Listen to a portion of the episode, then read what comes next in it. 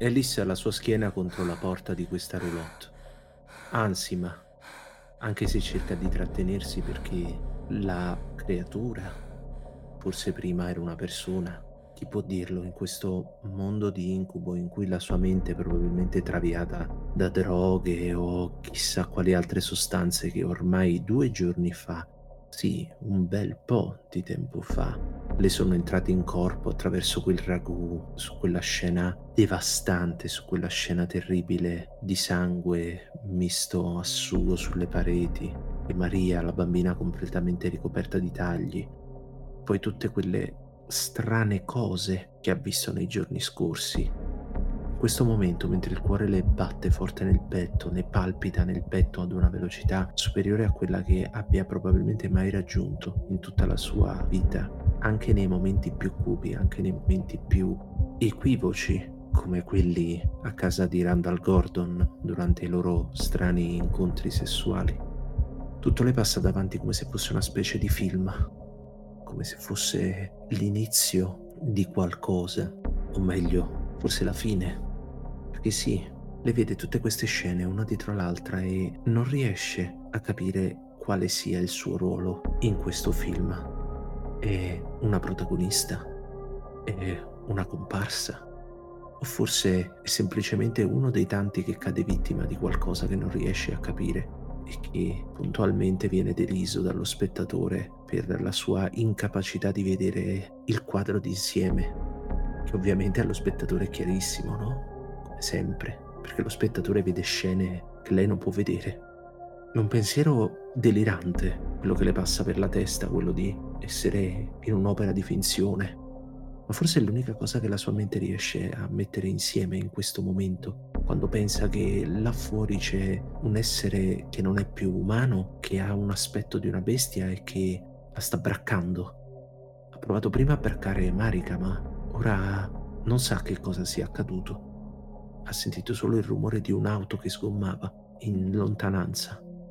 E lei ha solo l'udito come riferimento in questo istante perché la sua schiena è contro la porta, gli occhi sono immersi in questo squallido ambiente, questa roulotte completamente sottosopra, con un cadavere senza testa a terra dinanzi a sé e ancora sangue ovunque, sulle pareti, sul pavimento ed anche sul suo corpo. È tutto folle, senza senso. Eppure lei, con gli occhi strabuzzati, i capelli rossi scarmigliati, il vestito strappato in più punti, deve cercare di non far alcun rumore perché quella bestia potrebbe sentirla. Nel frattempo senti il respiro pesante che gira intorno alla roulotte. È come se stesse annusando. Cosa fai? Resto immobile, perfettamente immobile. Quasi trattengo anche il respiro. Mi guardo intorno come se cercassi di vedere attraverso le finestre di questa roulotte se un'ombra o qualcosa di simile le passa davanti per capire se è lì, pronto a cercare un'altra via per entrare, per farmi del male. Non so che fare, solo che devo provare a non fare rumore, perché qualsiasi rumore emetterò sarà un segno inequivocabile della mia presenza e questo essere predatorio potrà raggiungere la sua preda che sono io. Tiro su osservare una situazione. Ho fatto 16. Poiché mi sto guardando intorno con gli occhi in preda al panico, quindi l'adrenalina mi scorre nelle vene e tutto sembra ai miei occhi quasi più vivido, come se fossi veramente sotto l'effetto di stupefacenti, ci sono due domande che farei. La prima è che cosa posso utilizzare a mio vantaggio in questa situazione? E la seconda è qual è il miglior modo con cui posso uscirne? Edis nel panico è paralizzata all'interno della roulotte. Si guarda intorno e presa dall'adrenalina, capisce che non c'è un vero modo per uscire indenne da questa situazione se non eh, rimanere immobile. Perché qualunque sia l'azione che fa, si dovrebbe trovare a scontrarsi con la creatura o quantomeno ad attirare l'attenzione della creatura Contemporaneamente nota un elemento che non aveva trovato prima presa dal panico nel tentativo, aprendo i cassetti, di trovare qualcosa da cui difendersi. all'interno della giacca della persona senza testa sembra esserci una piccola arma da fuoco. È perfettamente altresì consapevole che potrebbe muoversi molto molto molto piano, ma qualunque movimento ha il rischio di attirare la creatura, per cui deve fare una scelta molto difficile. O rimanere immobile e sperare nel meglio, oppure prendersi il rischio di muoversi per andare verso il cadavere e sperare che ovviamente l'arma sia in condizioni e in tal caso prepararsi allo scontro. Quanto è distante questo corpo? È dall'altra parte della roulotte. Saranno tre metri e mezzo? Alice guarda l'arma da fuoco, la brama, la più di qualsiasi altra cosa abbia mai voluto in vita sua qualsiasi posizione accademica, qualsiasi pubblicazione scientifica, qualsiasi partecipazione congressuale, qualsiasi progetto ministeriale vinto, non ha mai voluto così tanto una cosa in vita sua, ma non può raggiungerla. Lei sì, è una donna in forma, magrolina, ma non è in grado di affrontare quella bestia. Non può affrontarla anche se armata, potrebbe avere qualche minima possibilità in più, ma non, non può, non può muoversi, per cui trattenendo i singhiozzi del panico che monta dentro di lei, con le lacrime che le scendono lungo le guance e forse fanno più rumore di quanto non possa fare lei stessa, con ambedue le mani premute sulle labbra, cercando di evitare che qualsiasi suono possa uscire dal petto che si alza e si abbassa. Il trucco sbava ma non c'è altro da fare, deve restare ferma, immobile. Sperare che questa illusione, questa creatura, quest'uomo dietro la bestia vada via il prima possibile. Sposterei la macchina da presa dall'interno della roulotte in cui c'è Alice ad un bel primo piano di Marica che in questo momento ha preso l'auto e sta accelerando guidando con da un lato la foga di voler uscire da quella situazione infernale, ma un po' anche con calma perché deve evitare gli alberi della pinetina, il terreno scosceso, non è certo una strada. Davanti a sé ricordo che vede quella sorta di cattedrale da incubo e il luogo che nel serpente accoglieva la piccola centrale di polizia dove è vicino, lontano, a vista. Quel luogo non è nel serpente, ma è nella fattispecie a fianco alla parrocchia, alla chiesa. Quindi si trova di fronte al serpente. Per arrivarci ti devi rimettere sulla strada e la devi percorrere per un poco. Sulla destra ti troverai tutto l'edificio del serpentone. Si spera, chiaramente, questa è la memoria fotografica di Marica che parla chiaramente, e sulla sinistra ci dovrebbero essere l'associazione, la chiesetta e la stazione di polizia. Incerta su dove ora lei è realmente e ancora ansimante per la fuga, vicino al confine della Pinetina, forse proprio poco dopo l'uscita, lei bruscamente sterza e fa quasi un testacoda e si ferma con le mani sul volante, ansimando. Guarda un piccolo crocifisso di bronzo che pende dallo specchietto retrovisore e fissa il camper in lontananza, cercando di scrutare la bestia e vedere cosa sta facendo se ha trovato Alice o se la sta ancora cercando.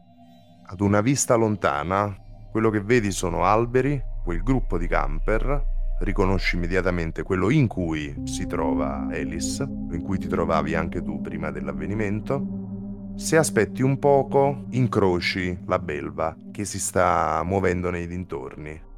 Lo vedi passare da un albero all'altro, esce fuori da un cespuglio, annusa intorno però fra Marica e questa belva ci sono una serie di alberi, non è proprio facile anche volendo tornare sul luogo. Non ha a disposizione uno spiazzo dritto.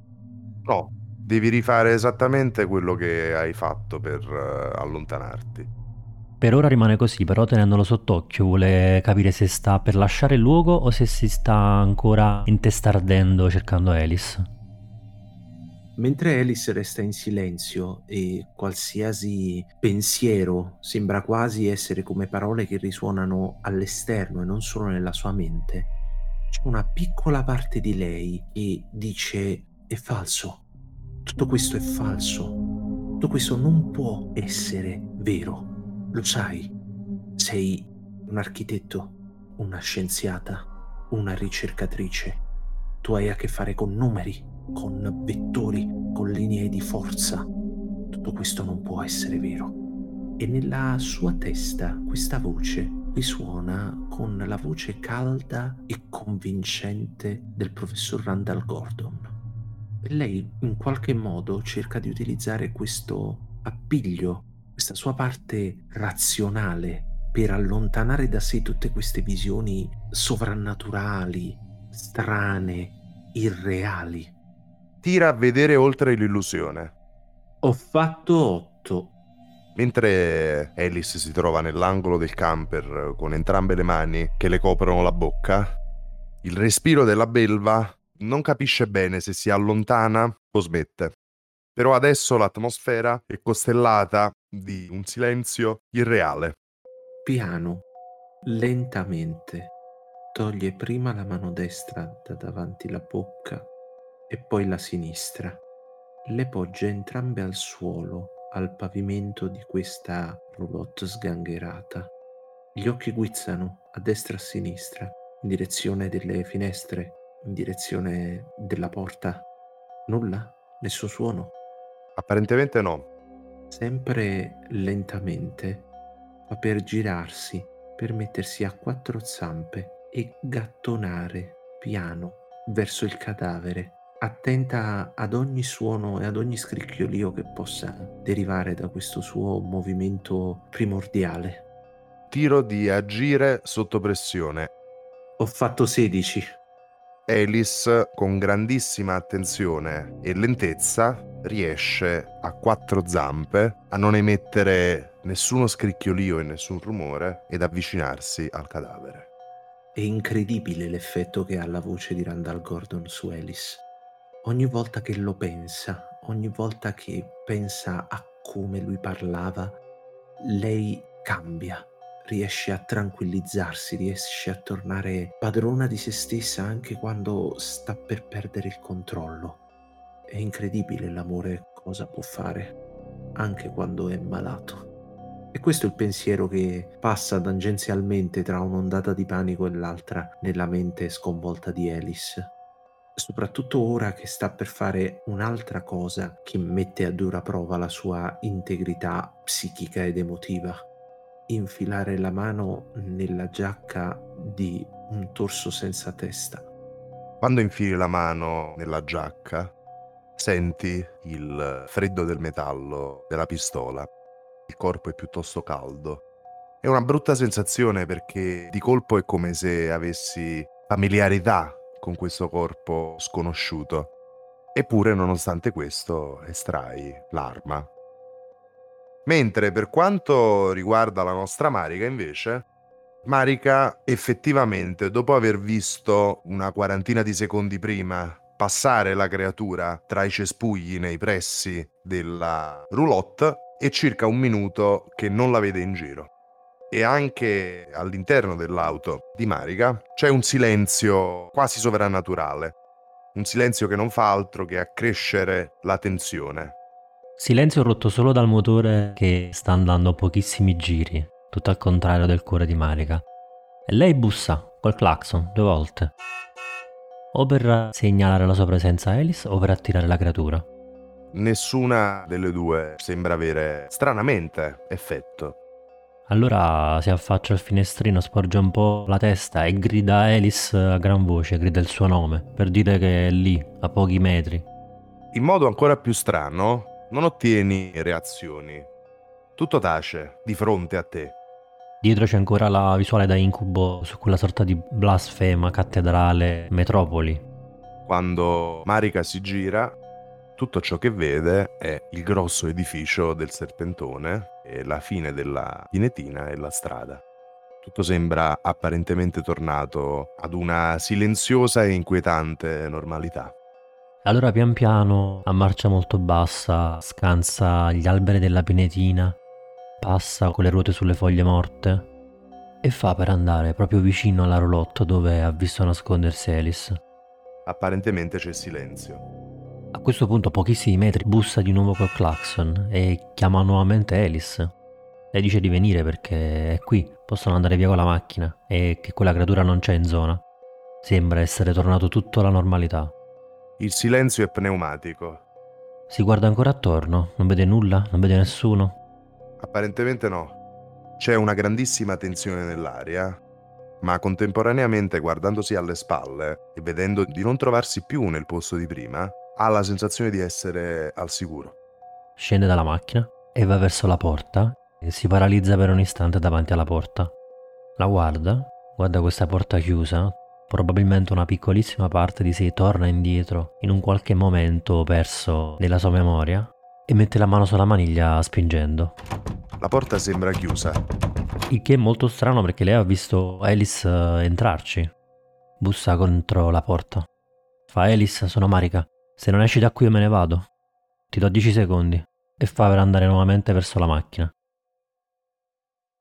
Alice, ad un certo punto, senti dei passi che si avvicinano alla porta. La voce che senti è terrorizzante. Sembra provenire da un altro mondo, è una voce profonda e gutturale. Potrebbe essere la voce di qualcosa di assolutamente sconosciuto. Eppure sembra conoscere il tuo nome. Alice, esci subito da qui dentro. Ti do dieci minuti. Riconosco questa voce. Mi sembra in qualche modo familiare, come se l'avessi già sentita. Non hai mai sentito niente del genere. È la voce di una creatura mostruosa. Resto immobile. Può essere una trappola. Questa creatura potrebbe provare ad attirarmi fuori per assalirmi e uccidermi, quindi no, resto ferma. Ma stavolta ho la mia pistola con me, per cui la punto in direzione della porta, così che se, se dovesse entrare basterà sparare.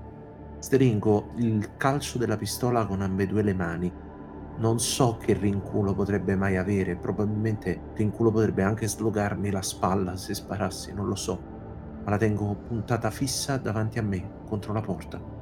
Senti bussare e senti soprattutto che qualcuno cerca di aprire la porta con la maniglia. Se ci fosse un cane in questa pistola semiautomatica, lei lo starebbe armando. Apparentemente sembra che qualunque cosa sia fuori dalla porta non riesce ad aprirla. Tremante, Alice eh, proverebbe a dire Chi sei? Prima questa vocina, poi si rende conto che non è questo il tono che deve usare, deve sembrare più autorevole. Deve tornare se stessa. Chi sei? Cosa vuoi da me? Alice, sono Marika. Qui fuori non c'è più nessuno, quel tizio, chiunque gli sia, se n'è andato. Ho trovato un'auto, funziona, facciamo scappare via, andiamo alla polizia. La cosa mi lascia perplessa, molto perplessa. Abbasso l'arma. Provo a pensare. Devo trovare qualcosa che possiamo sapere solo lei ed io. Qualcosa che abbiamo visto solo noi, qualcosa che solo lei può sapere. Cosa ti ho messo addosso? Cosa ti ho messo addosso quando, quando, quando siamo usciti da casa di Ascanio? Cosa ti ho messo addosso? Lo ripete in modo più aggressivo. Eh, ma che domanda è? Quel, quello strano poncio Me l'hai messo addosso perché ero sporca di sangue, ma perché me lo chiedi? Ok, ok. Ripete, forse più a se stessa che non in direzione della porta. E a questo punto fa per alzarsi, sempre con la pistola stretta in mano, ma con una maggiore sicurezza. La sua mente ormai ha capito che non è più del tutto affidabile potrebbe distorcere quello che vede, proprio come il mondo intorno a sé non sembra più quello reale, così anche le voci potrebbero essere diverse, potrebbero non essere più quelle di prima. E quindi arriva davanti alla porta, mette una mano sulla maniglia, si ferma per un attimo, si ometta le labbra, la fronte è imperlata di sudore, la mano che regge ancora la pistola trema. Le gambe sembrano quasi di legno nel mantenersi ferme in questo punto. Si ferma perché sta pensando, sta pensando a chi avrebbe potuto vedere Marika con quello strano poncio che le ha messo addosso. E effettivamente avrebbero potuto vederla solo, solo mentre andava a casa di Fabio Vinci perché poi da Fabio Vinci se l'è tolto, quindi, quindi sì, chi avrebbe potuto vederla? Di certo non questa creatura. No, potrebbe, potrebbe essere veramente lei. Potrebbe. È un azzardo. È indecisa. La maniglia sembra pesare più di una tonnellata, ma poi decide di fidarsi. La abbassa lentamente, piano, e lascia la porta semiaperta. Non la tira verso di sé, la apre solo. Poi fa uno scatto indietro, come se fosse un gatto. Salta letteralmente all'indietro e spiana la pistola davanti a sé, pronta a sparare a qualsiasi cosa le compaia dinanzi. Alla fessura della porta che è appena socchiuso, una musica morbida e pastosa, come solo quelle registrate su vinili sanno essere, e del vapore caldo di acqua che si spande lentamente all'interno della roulotte. Una frase le riecheggia improvvisamente nella mente. Temi la morte per acqua. Non sa dove l'ha sentita, non lo ricorda, ma la spaventa. Fa altri due passi indietro. Marica! Marica! Marica, ti prego, dimmi sei tu, Marica! È quasi implorante, mentre le lacrime ritornano a uscire dai suoi occhi e le sbavano ancora di più il trucco sul volto. Tu non sei davvero qui, tu non sei davvero qui. Marica, Marica, ti prego, Marica. Ti accorgi che il vapore è collegato ad un suono. Senti il suono di una doccia oltre la porta. Capisco che la mia mente mi sta giocando di nuovo un altro brutto scherzo, ma non posso fare niente. Non riesco ad allontanarlo, non riesco a, a ritornare in me. Per cui smetto di implorare, sperando che la mia compagna di sventure emerga, salvandomi forse da questo incubo. Rimetto di nuovo la mano sulla maniglia e la tiro stavolta verso di me e faccio qualche passo in avanti. Di fronte a te una stanza da letto. La conosci benissimo. È la stanza del tuo amato professore. Sulla destra una porticina da cui esce del vapore e una doccia in fondo. C'è un'atmosfera calda. La visione di questo posto al contempo mi rassicura e mi agita. È una strana sensazione, familiare purtroppo, quella di un luogo dove ci sono state tante emozioni, tanti sentimenti, spesso al limite tra il bene ed il male su quella sottile linea che li separa l'uno dall'altro, alle volte di qui, alle volte di lì. E proprio come ondeggiando su questa immaginaria linea, Alice si muove, avanzando lungo la stanza, sentendo sotto i piedi la sensazione familiare dei tappeti, anche se in realtà lei ha delle scarpe in questo momento, ma è come se non ci fossero. Non dice nulla, non chiama nessuno. Supera il letto, arriva davanti alla porta del piccolo bagno di servizio della stanza da letto, quello dove lei stessa ha fatto tante, tante docce prima di ritornare a casa, e lo apre. Stavolta però il suo corpo non è teso, non è agitato, non è pronto ad affrontare una minaccia, più rassegnato. Qualunque cosa troverà non sarà niente che non abbia già affrontato, non sarà niente che non abbia già subito. E poi, è mai andato veramente qualcosa storto nella casa di campagna di Randall Gordon? I segni sul suo corpo direbbero di sì, ma quelli sulla sua anima direbbero di no. Tesoro, sei tu, giusto? Mettiti a letto, dai, sto per arrivare. Sorrido mentre inguio un grosso groppo di saliva. Deve essere questa la spiegazione, tutto, tutto uno strano incubo. Abbasso lo sguardo alla mia mano destra c'è ancora una pistola stretta tra le dita. C'è tutto quello che avevi dentro la roulotte. Dal bagno arriva una voce. Mi raccomando, niente pigiama. No, è un sogno, non sono realmente qui. Com'è che faceva quella canzone di prima? Tu non sei davvero qui. Lo inizia a canticchiare anche lei. Ti piace questa canzone, tesoro? Ti piace la musica italiana? Perché non esci, Randy? Sto arrivando, sto arrivando. Ti prepari? Sì. Conosci questa canzone? Questa è una chicca. Ah sì, Randy? È una chicca degli anni Ottanta. Sei stato mai in Italia, Randy? Io, tantissimi anni fa.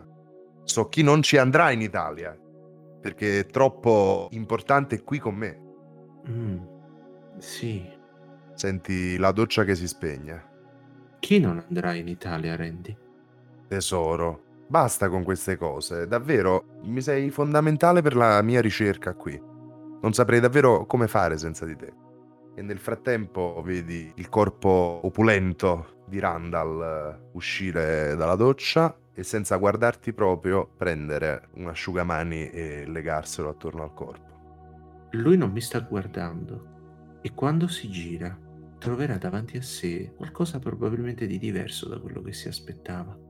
Perché davanti a sé Randall Gordon, professore ordinario di urbanistica alla Miskatonic University, tra i più influenti architetti contemporanei del Massachusetts e probabilmente di buona parte della East Coast degli Stati Uniti, non ha il suo giocattolino sessuale pronto per una nuova opera d'arte, come piace dire a lui, ma una donna con in mano una pistola che la punta direttamente contro di lui.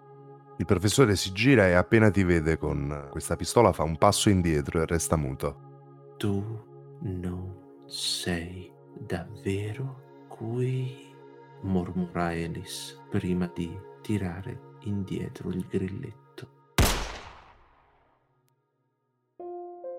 Marica, pare che tu non riceva risposta dall'interno della roulotte. Che cosa fai? Era la voce di Alice quella da- che proveniva dall'interno. Corretto. E dà un ultimatum, come stava facendo, riscende lo scaletto della roulotte, fa per andare verso l'auto e fa Alice me ne sto andando, ti do 10 secondi e fa per aprire la portiera già dell'auto. Non c'è risposta. Sale sulla macchina e mette in moto. Dove vuoi andare? Verso la centrale di polizia o il piccolo commissariato che sta nelle vicinanze. Esci dalla pinetina facendo zig zag tra gli alberi e ti rimetti sulla stradina principale che costeggia di lato tutto il palazzone. Ne percorri un po' con il palazzone sulla destra e sulla sinistra trovi lo spiazzale con i tre edifici ed entri nella centrale di polizia. Ciò che ti trovi davanti è una piccola centrale semivuota e un poco scalcinata, con un paio di tavoli all'interno di questa stanza in fondo con degli appuntati che stanno facendo carte e un poco di gente seduta lì ferma. Sembra tutto normale o tipo le persone stanno parlando con la polizia, stanno chiedendo cose, sembra una normale giornata di noia qui alla centrale? È difficile da stabilire. Non sai se di solito è completamente vuota la piccola centrale di polizia del Serpente e quindi è una giornata particolare oppure è una giornata qualunque. Certo è che in base esclusivamente oggettiva non c'è particolare movimento. Ma persone degli appuntati, persone degli agenti, facendo intuire che vuole parlare con loro. Prego! Avanza verso, non so se uno sportello, una scrivania. È una scrivania, abbastanza scalcinata. Si siede cercando di controllarsi perché sa che potrebbe molto molto facilmente fare la parte di una pazza squinternata. I suoi occhi però tradiscono un'agitazione. Quindi si siede e fa... Buon pomeriggio. Dica, non ti guarda neanche in faccia la puntata. Fissa gli occhi su quest'uomo e tutta la sua calma va a farsi benedire e fa... Ma che sta succedendo qui? Abbiamo ricevuto, non so, 30 chiamate oggi. Ci dica, ci dica. È una giornataccia. Qualcuno ha aggredito me e la mia amica. Chi è stato? Sa dire qualcosa? Un pazzo giù alla pinetina. La mia amica è ancora lì, si è rifugiata in una delle roulotte dei rom che sostano lì. Non mi vuole aprire perché è spaventata, pensa che quel tizio possa essere ancora nei paraggi per farle male. È successo poco fa, sono venuto qui con una delle auto che ho trovato. È un'emergenza. Tentenna? Sì, sì, sì. Eh, scusi, è un'emergenza o non è un'emergenza? Eh, C'è sì, un'aggressione in atto. Sì, c'era, ora... Ecco, ecco, io me sono scappata e quando mi sono voltata indietro quell'uomo non c'era più, ma ho paura che magari si stesse nascondendo nella vegetazione per farci un agguato. Quel tizio poteva ucciderci. E nelle condizioni di descriverlo brevemente? Capelli ricci, neri, ben piazzato. Sembrava fuori di testa, probabilmente, non so, qualche droga, cose del genere. Signorina, allora noi abbiamo tutte le volanti impegnate, ma se mi lascia 5 minuti faccio una telefonata, chiediamo una volante da un'altra stazione e andiamo immediatamente. Ci aspetti fuori. Per un attimo si rilassa, sprofonda nella sedia, poi come una molla rimbalza e si alza, scatta guarda con un minimo di gratitudine la gente, non riesce a fino in fondo a credere che qualcuno davvero la stia per aiutare in questa situazione. Forse può essere. E fa appunto per andare in un angolo della stazione ad aspettare. Ti guardi un poco intorno e ti accorgi insomma di queste persone sedute che aspettano. Prova ad ascoltare cosa è successo a queste persone, quali altre stranezze si sono verificate nel corviale, se loro parlano. Sono prevalentemente in silenzio c'è una persona che parla al telefono e sembra stare parlando con la madre. Vienimi a prendere, vienimi a prendere il prima possibile, non voglio passare più un minuto in questo posto. Gli altri sono prevalentemente silenziosi. Forse qualcuno è spaventato, forse qualcuno è deluso dal dover aspettare. L'atmosfera non è delle più piacevoli, è abbastanza desolata e desolante. A un certo punto l'appuntato dietro la scrivania si gira e ti dice: Allora, signorina, non c'è necessità che lei si rechi lì, non c'è un particolare motivo se non per dare delle informazioni. Però sta andando una pattuglia immediatamente. Venga un attimo a telefono, mi scusi. Lui ti passa la cornetta. Pronto? Salve, mi può ripetere il nome della signorina che è stata aggredita? Alice Monaghan. Allora stiamo andando con una volante di controllo a vedere qual è la situazione. Mi cerchi di descrivere la situazione nel modo più specifico possibile, per cortesia.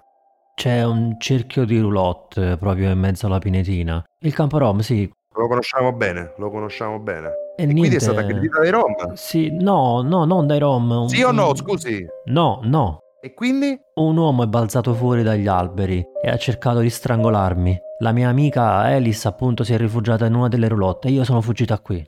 Ok, senta, allora lei non si muova. Noi andiamo a vedere questa situazione e lei deve assolutamente restare in centrale per accertamenti. Va bene. Mi ripassa il collega, scusi? Eh, sì, certo, è per lei. L'appuntato riprende la cornetta e si rimette a farfugliare cose. Sembri inutile di colpo. In realtà con un sussulto di voce, anche se l'appuntato sta parlando al telefono, lei non riesce a trattenere una frase che le esplode dal petto e forse rimbomba un po' nell'androne della stazione di polizia. Avete visto Maria... Maria Torre?